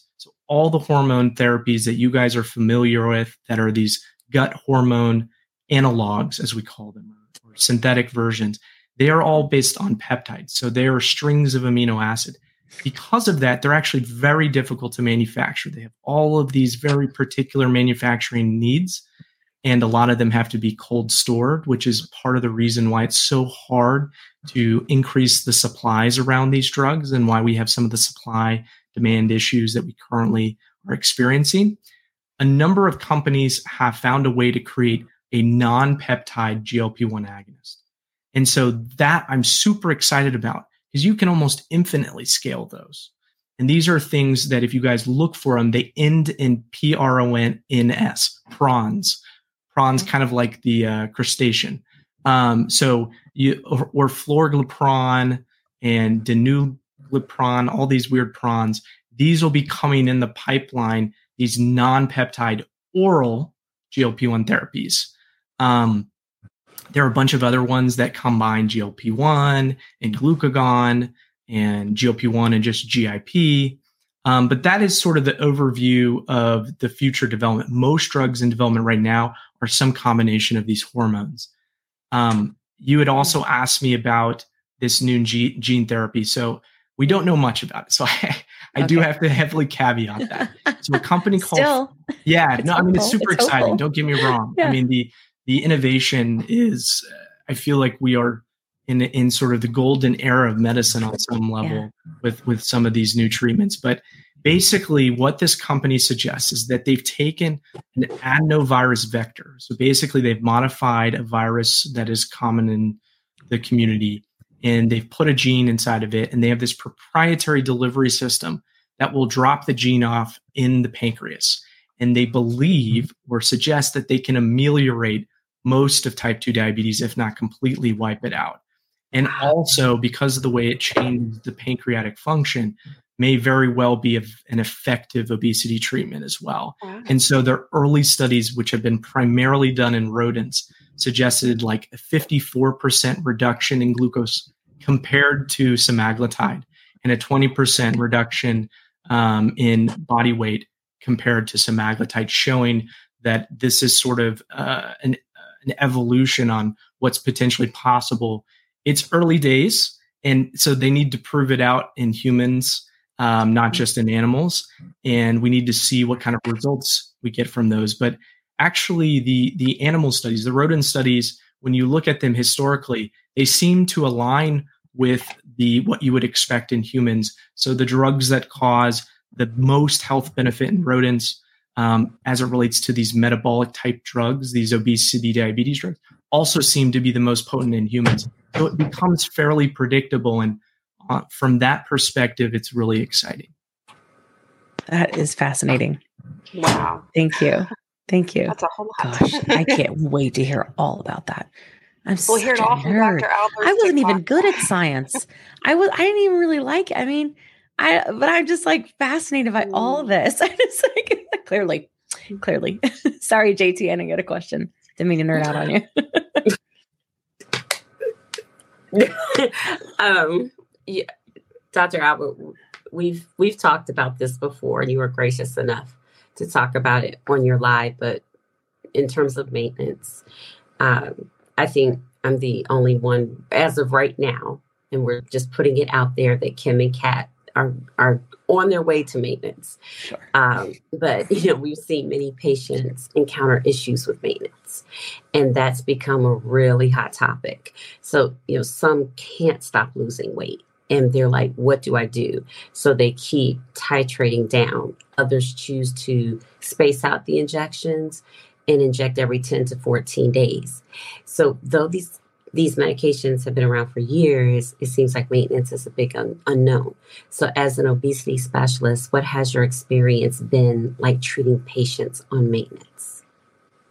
Yeah, I mean, I think I think you uh, you know you kind of alluded to it is that it there is you know not a lot of really good data to guide us, and so it's it's based a lot on experience and then what little data we have available. So I think ultimately, you know, this is going to be a decision between patient and provider, um, but hopefully it's something that is very individualized based on the context. And I think you described different contexts by which you might choose to go a different direction than um, than another. And so I think individual, individualized approaches are going to be critical when we don't have great data. And then in terms of how I approach it, I'm sort of old school.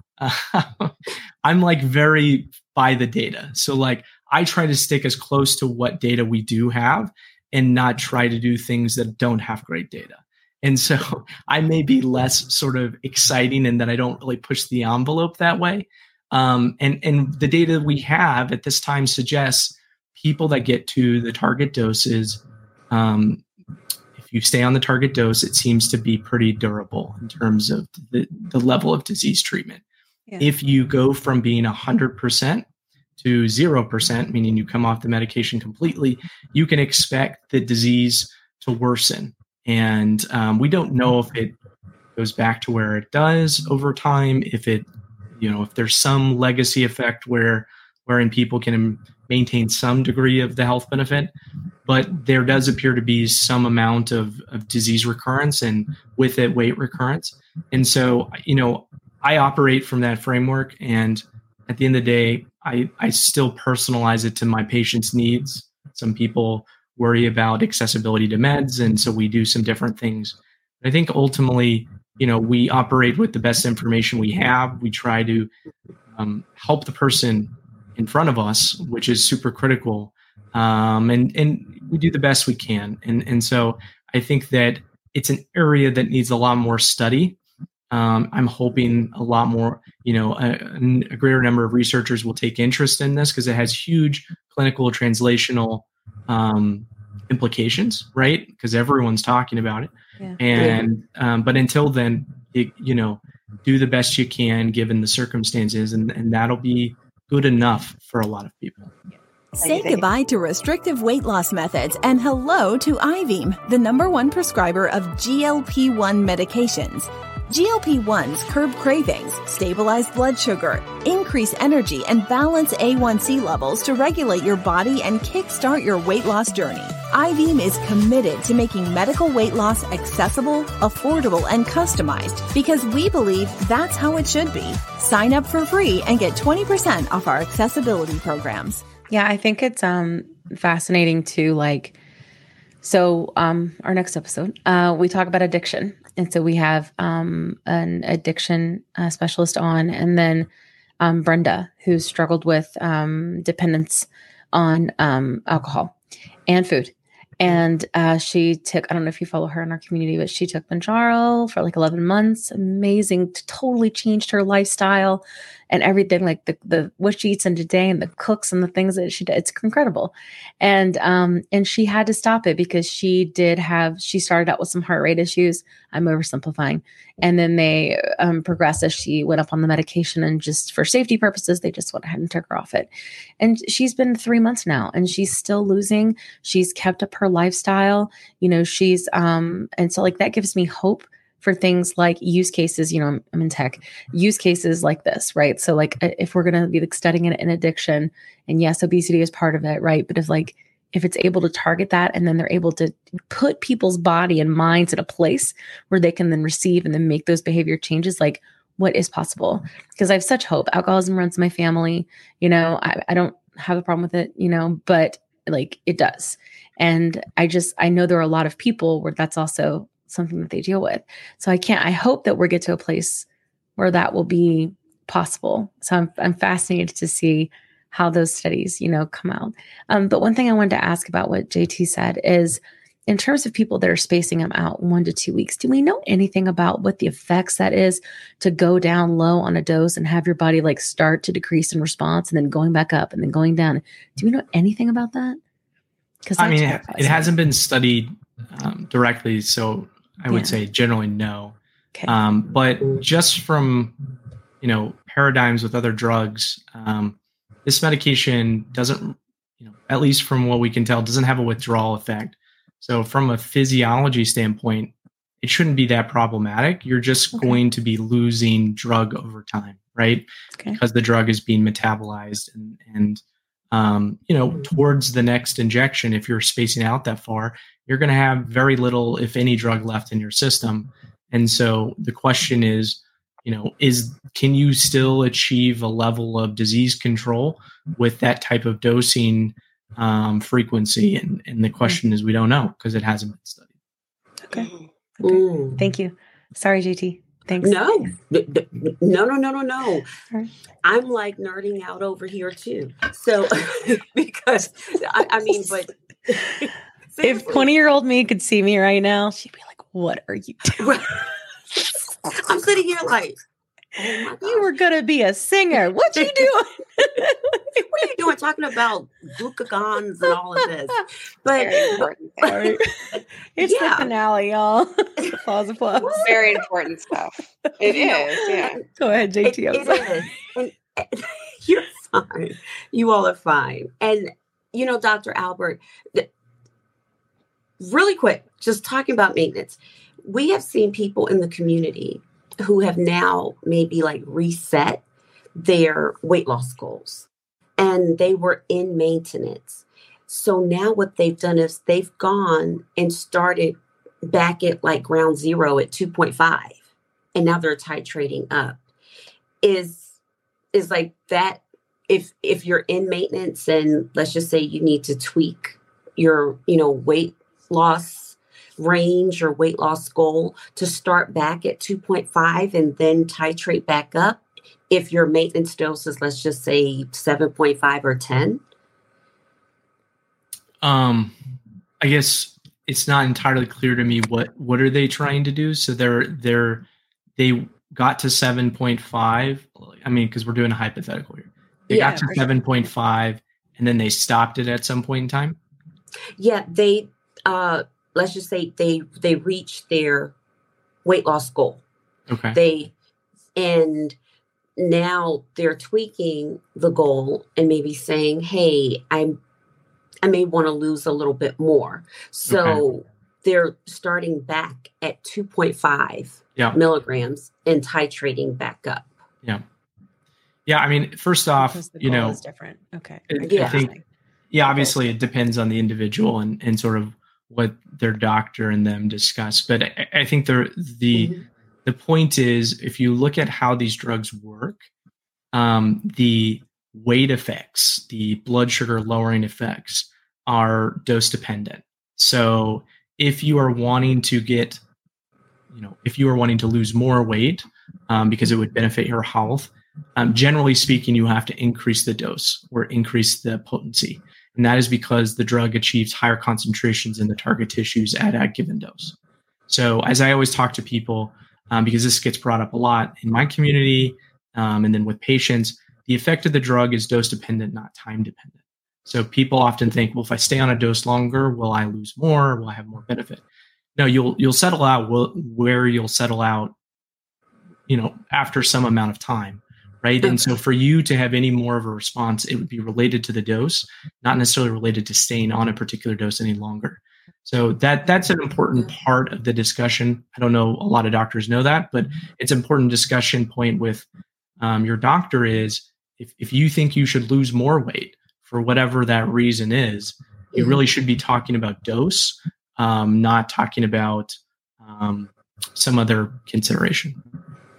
So, like with these medicines, I, sometimes I know people will get to the end. Like that's something that happened with me with Wegovy. Now, obviously, like there's variables. There could be things that were changing there. I had a lot of stress um, that was going on, um, but I just quit losing, and I but I still felt the effects of the medicine.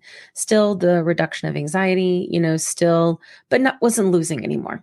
And if anything, I actually think it was more difficult to get my calories in. And I'm wondering if that's the case. So when I did switch to Mounjaro and um, get that sort of, I think I've been able to eat more, you know, and I feel like I've been able to lose more, if that makes sense, because of it. Um, and, I know they say a lot of times like it's the side effect profile is a little kinder. Um, but I'm, I guess what I'm curious about is, is it, is it if I had just is what was or what is what you're saying so make sure i understand um is what you're saying that if i had stayed on 2.4 like what i was going to lose is what i was going to lose on that medication like Yeah. even if it was a year from now like but it's not necessarily that i would like not being responding it to anymore because my body's getting used to it but just because that's it like that's where i was going to go with it is that what you mean Yeah, I would. I th- uh, sometimes it's easier to use um, an analogy to understand because I Yeah. think that um, understanding weight because there's so many different factors that, Sure. that end up uh, deciding where someone's weight will be. It's it's a little bit hard to wrap your head around. So I I often use the blood pressure analogy. If you take a certain blood pressure medicine, you can expect that your blood pressure will lower, lower by a certain amount. Right, your blood pressure is not going to lower beyond that amount unless you do things that will you know compound that effect like increasing your exercise or you know doing whatever else that has a blood pressure lowering effect same is true with these medicines right? There is a biological limit to their effect for a given dose. And for you to have any more clinical benefit you would have to change some aspect of this sort of equation right? You would have to Yeah. modify your diet some way. You would have to increase the dose of the medicine so on and so forth. So people can think about it as for a given dose for you as an individual, there will be a limit to its effects. And what's important to understand about this is it doesn't mean that the drug is not working. It's just that your body is not dynamically changing. So you often don't experience. And I use the car on the highway analogy to really illustrate that. It's as if you are at your cruising rate. And so it often, you know, when you're in cruise control at the cruising rate on the freeway or the highway, you often don't feel like you're moving at all right? And that has to do with the way physics work. But when you are accelerating, even if you're at a lower speed, you're accelerating onto the freeway or the highway, you often feel the acceleration, right? It throws you back in your seat, all that. That is what I'm talking about when it comes to the medicine. The medicine is dynamically working till you get to that new steady state. And at that steady state, it may feel like it's not working, but it still is. It has helped lower the anxiety. It has helped you reduce your weight to that level, right? That is an active process. It just is not changing, mm-hmm. right? Things are not changing. So it mm-hmm. feels as if the medicine is not working. Yeah. Oh, that's awesome. I love that ah. analogy. That was a good one. Thanks, Dr. Albert. Sorry, Didi, go ahead. Um, I love you guys. Thank you for being kind to me. Kind of just pushes into it. It goes right. The, it's a good Yeah. flow to your question, JT. Oh, look, what? Okay. I'm sorry. I know it's late there in London. London No, no, no. no. Uh, it, it's just that uh, the Wi-Fi is better, but it's still somewhat like iffy. So excuse me, but I have a question here, and I think this is my last question. So um, let's you know hit on something a lot of people go through, and I I may be r- reaching this, which is a plateau. So, what discussions do you have to help patients stay focused? This outside of the spectrum of checking diet or dosage, and how can we keep things in, in perspective? That walk, that you know, walk that road or run up that hill. What would coach, you know, Dr. Albert say? Like a person to me who's going between 157 and 160, and I just keep vacillating between you know those those pounds in that range Yeah, I mean, so in terms of the mindset stuff, right? Because that's kind of what you're alluding to, right? Outside of this sort of active interventions, what what kind of mindset speak um, do I go through with patients when they may be hitting plateaus or maybe frustrated by the, the sort of journey they're on? I think one of the things that's really helpful is to kind of ground yourself, right? So I often talk to people, you know, most people didn't get to this state of health in a short time, right? So you shouldn't expect your body to change on a dime. But I know society has conditioned us to believe that you can get fit in 30 days, right? Or, you know, as I always call it, it's sort of the Amazon conditioning, right? Everything happens quickly, instantaneously. You know, and, and even when we don't actively process things that way, we're still subconsciously processing or anticipating them to occur shortly. Yeah. So I, I think having that perspective um, that it will take time and it takes longer to lose an additional pound the farther you get away from where you your prior weight was. And that has to do with the dynamic compensation that the body um, goes through uh, to really prevent you from losing weight which is a whole nother topic for another time. But um but and, then i I talked say, ooh. that one's that one's the rat that we could go down that rabbit hole plenty but okay um The no pillars and, of and then we health. what were you gonna That's what I always think of. I always think of the, all the pillars of mental health that get you through it, like not just the diet and exercise, but like, are you reaching out to your community? Are you working on your goals? Are you reading? Are you, um, if you're doing this, if you're talking to your therapist, things like that, it does help everything stay on cruise control, right? So, yeah, yeah I absolutely no i mean you it, it, it needs to be done holistically for sure Yep. and i think Mhm. sometimes there are areas to improve or optimize that we're not always mm-hmm. considering And, and I think those are always worthy of, of sort of reviewing, you know, how are you doing on your sleep? How are you doing ah, managing your stress and your, your, you know, overall mm-hmm. wellness, whether it's your mental or emotional health? I mean, those are relevant for sure. And oftentimes there are things we could be doing. Those are hard too. And I get that, like, you know, we do the best we can.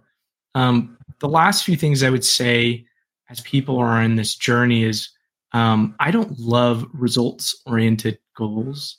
Um, What I mean by that is like I'm getting to this number or I'm trying to do this thing. I love process oriented goals because it really puts the focus on something very tangible that you can affect. And when you think about it, managing your weight is a lifelong endeavor. It never stops. It doesn't stop when you get to a, a certain number. It never stops, right? And if that's something you value, whether it's some health aspect of that journey, then really you, the focus should be on the journey, not the not the sort of destination. And I think what people will find is when they shift to, to more process oriented thinking, that the results end up taking care of themselves. And so I think that mindset change is really helpful too as you go through the process. Like, make it easy for yourself, break it apart. What is something I can work on this week? As opposed to saying, oh, I have to get to this number and I'm still 20 pounds away from my goal. And, you know, it can be very daunting and oftentimes not very helpful. So, mm-hmm. you know, I, I think all of that is relevant. And then my one of my favorite lines that I always tell, you know, you guys and, and other people sort of in the community is like, um, you have to be careful with comparisons because it's like I was watching that video and this person lost 100 pounds on Mounjaro or do and you know comparison is the thief of joy. The only person that you're competing with is yourself. Is right? you. You're yeah. looking in the mirror every day. You're going to bed with yourself. You're the one who drives your satisfaction, your your happiness, um, what you value, what's important to you. You're not doing it for anyone but yourself. And so I think keeping that perspective as well throughout this process and centering yourself in some of those principles, I think really help. And um, you know, it's not everything, but it's something I think that's important. Yeah. But that's I'm and I'm sorry. That that is that is so great that you said that, but I think that we hear Kat and Kim and I hear, and I know you probably do too, in the community. Well, I just took my first or my second injection of 2.5 and I don't have appetite suppression yet or what am I doing wrong or why is it working? And and and the comparison of well how much should I expect to lose? And it's very disheartening to hear and it's just like when See, people, I think it makes total sense though. It's diet culture. It's just like Yeah. if you were to take phentermine. it's just like like they're just like you know, that's how you think. out and it's just like whoa stop breathe and but i know it's easier said than done but when you have so many people that have that thought process when you do tell them enjoy the process don't don't compare yourselves to others is that just so deep deep seated and deep rooted that that's like think so. beyond you know. Yeah. telling people don't you know hey don't compare yourselves but it just seems like there's so much i don't know if it's apprehension or fear i don't know fear of failure. I don't know but Yeah. it's just something that i've just noticed and i'm not saying that i'm i'm above it because trust me i'm not but it's just that you just kind of observe things especially in lives especially with a lot of the new of the community and it's like what what else can you say or what else can you do to like help them along the way so it's not so fear based if that makes sense Yeah, I mean, um, you're right. I mean, it's baked into our culture. It's baked into society. This sort of comparison culture, and you know, I've just seen it too many times. When your purpose is driven by external validation, you're always searching. Right? You're never content, and I think that that is so problematic because if you're really trying That to help part. yourself, uh, you know, that part you, you can only help you. I mean, really. And um, I, I think that this is where having a collaborator, whether it's coach, a physician, whoever it is, where you have that sort of really more intimate network of people that you can work with on your journey is super helpful. Um, that's not to say that that people in the community can't be helpful and give insights, but I think to have someone that you can that can help you stay grounded and accountable and sort of who understands you and your thought process and your mindset and and can work with you in, in the process. That's why I think it's it's really helpful to work with someone um, because yeah. so much of your health journey um, happens between here. And I don't mean sure. the effect of the drugs here. I mean sort of the thoughts, the, the, connections. Yeah. yeah.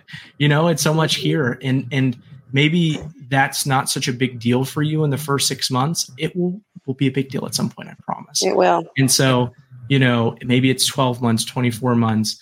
At some point it will come up. And if you haven't done work up here, Yes. You're going to struggle at some point or struggle a lot.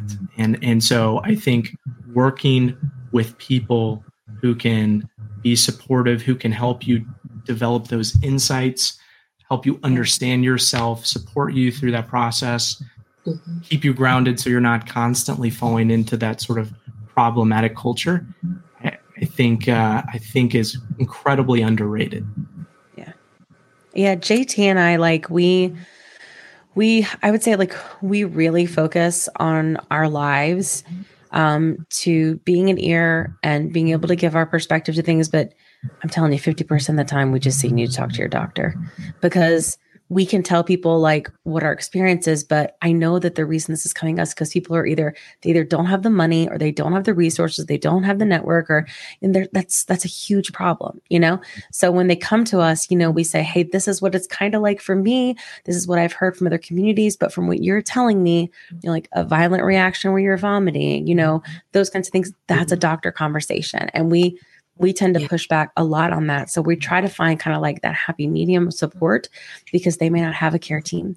I mean, I think I think something yeah. to consider is that that is a very privileged thing that people are able to have as a care team, you know? And even these medicines, unfortunately, I think are also people are in a privileged position to be able to take them, which is not okay. And we want to change that, you know? But I I think there has to be like this sort of commonality or, or I don't know, happy medium, you know, that we're able to support from a community perspective. Because I don't think I would have even talked to my doctor about things if it hadn't been for someone in my community going, it's time. It's time, mm-hmm. you know? And sometimes I think we have to hear that from people that look like us, you know? I think. Anyway, that's just my opinion, you know? Sorry. Yeah. it's been there. Yeah. yeah. Yeah. It's, it's, and, and you know also when you have a community i didn't find these ladies until like january of 2023 i had made a tiktok account. I'd never posted a video. I didn't know anything about these medications. And, and like my doctor just said and this is not a slight to her take it on a Friday just in case you have side effects. She said you may have GI side effects, and that's what I knew.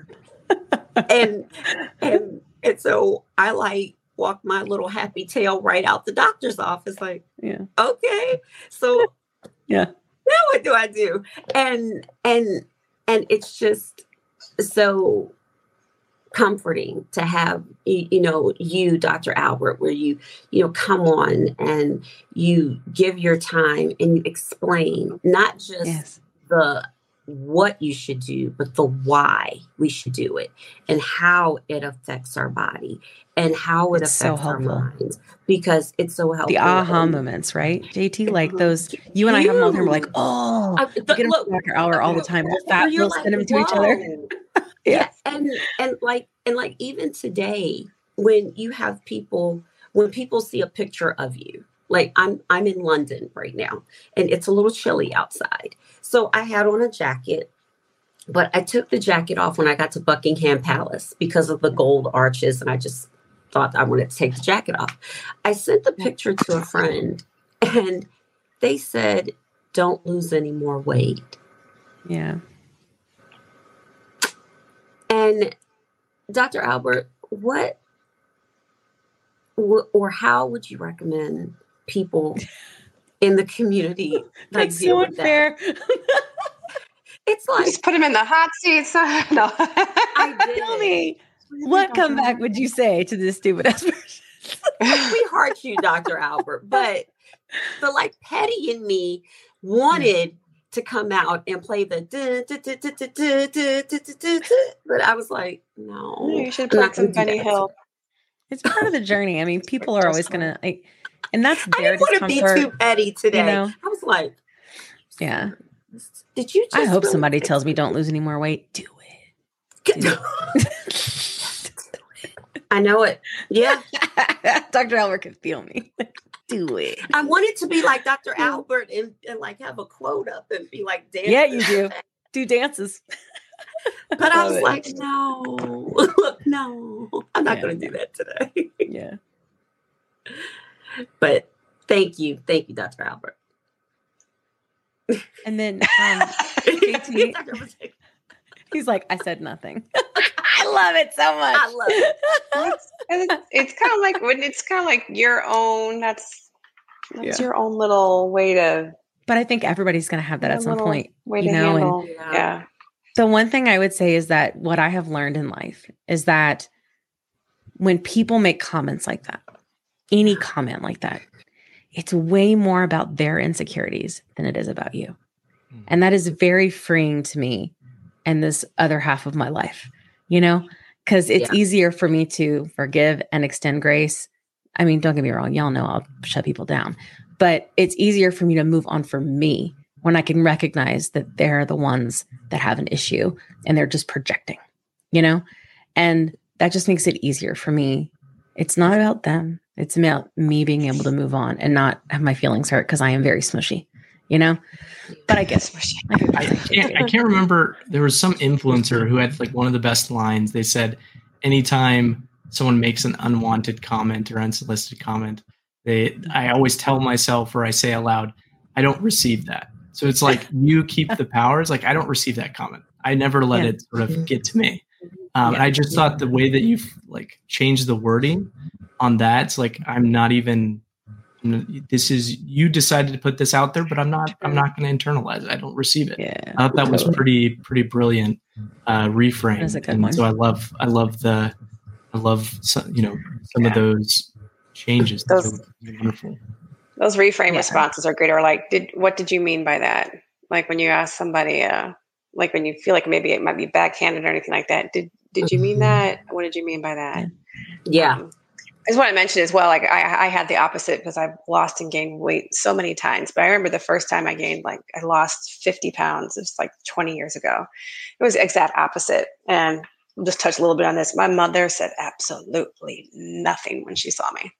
So that's mm. that's when, and then I had to learn that you know you're so used to being the scapegoat, and you're supposed to, you still learn used to being like the butt of jokes that she didn't know what to do. Mm. It was deep. Yeah. That's been 20 That's years. some. That's some You still therapy. need to but do that mental health. We gotta have to do Yeah. that mental health one and trauma. We Yeah. gotta get into that. That's what Yeah. what trauma whole- does to the what's brain. I'm looking for a neurologist. Like. I'm on it. I'm on it. Mm-hmm. We're gonna do all the, that the whole spectrum. Yes. And Dr. Albert handles all of this, but yeah, probably not all of the whole all the pillars. You can't. Well, I don't know. Are you are you coach coach Dr. Albert too sometimes? So you know. Yeah. Yeah. I get it. But yeah, I do what I can. I do what I can. I'll just put it that way. Yep. So everybody fits a piece of the puzzle. So yeah. Yeah. I hope we move forward in society. Like I have seen, I have seen some videos that you've done where you've been like, God, I just feel like it's it's such a fight and it's such a battle. And like I will say, it's really nice as someone who is a patient that's going through this to see that a doctor feels that too. To see that a doctor is showing up and like fighting for us, you know, because that has not been the case, you know, and we know there's lots of reasons for that, you know, but regardless, it isn't and it's nice to be able to see you know and it gives us hope. So we appreciate you so much for the things that you do because i know that you don't have to make that content. I know that you don't have to tell us those things. I know that you could keep that up to yourself and only for your patients and all of those different things but you don't because you want to make a difference and change things. So we love having you on the show because of that so thank you so much for what you We do. love it. It means the world to us and our community. So thank you so much for coming. I know we've kept you over time and we appreciate your patience with our technical difficulties. Journey. Um, and it's been great. I think this is a really good way to end our first season. Yeah. What do you think, guys? Start I with think Dr. Albert so. in with it. Oh, we're gonna have Start to we have to work him in next. What we're gonna do for season two. We're coming coming at you. Nice. Oh no. If we haven't worn you out yet. So if you haven't Yeah. if you haven't yeah, if we haven't worn out our welcome yet, right? So but yeah, we appreciate Oh, it so much. I'm gonna get him. I'm gonna get him when he's on a live. Be like, Dr. Albert. That's what I do. So what were you saying? you are you calling the show? Yes, Kim. I'll come on the show. I love it. He's a busy bee. he does what he can. All right. Thank you so much. I really appreciate it. And um, but you know, I think I think we're out, guys. It's it's a wrap 24 episodes. We t- and there's still so much more to talk about. So we promise community we're going to keep the conversation going. And luckily, we've got some really good sponsors and some things coming up, which means I can do paid marketing and get as loud as we possibly can, you know? So, all of those things just help move all of this forward.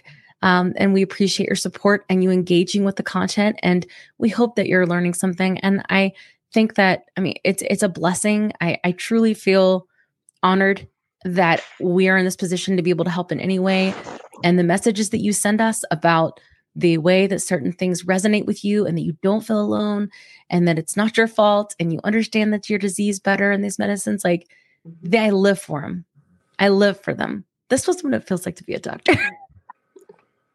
to go, oh my God, I fixed something. Although I didn't fix shit. But you know, like, I mean, that feeling, like it must be like so cool to help people all the time. Like I can't even imagine. I couldn't I couldn't be a doctor. I was bad at science and math. Just a communicator. And clearly I'm doing a wonderful job right now. Anywho, so I think that's good. Y'all got any uh classic takeaways? Anything? Let's go, Coach Dr. Albert. Yes. Coach Coach Albert. Oh, mm, mm, mm, mm, mm, mm, Coach Albert. it's like you guys are really weird. Well, we will We literally see you. you in a week because I already have all of September planned out. We're going to be talking about menopause and all these different things. So, I'm very, and we got mental health coming up. Like, I'm going to find a neurologist. I'm on the hunt. Dinosaur monkey farts on the hunt. find a neurologist. It's going to happen. I got to go charm somebody. I'll work it out. Okay. All right. Great. So, that is a wrap, team. We'll see you in a week. Thanks so much for the first great season. Say goodbye to restrictive weight loss methods and hello to Ivim, the number one prescriber of GLP 1 medications. GLP 1s curb cravings, stabilize blood sugar, increase energy, and balance A1C levels to regulate your body and kickstart your weight loss journey. Ivim is committed to making medical weight loss accessible, affordable, and customized because we believe that's how it should be. Sign up for free and get 20% off our accessibility programs.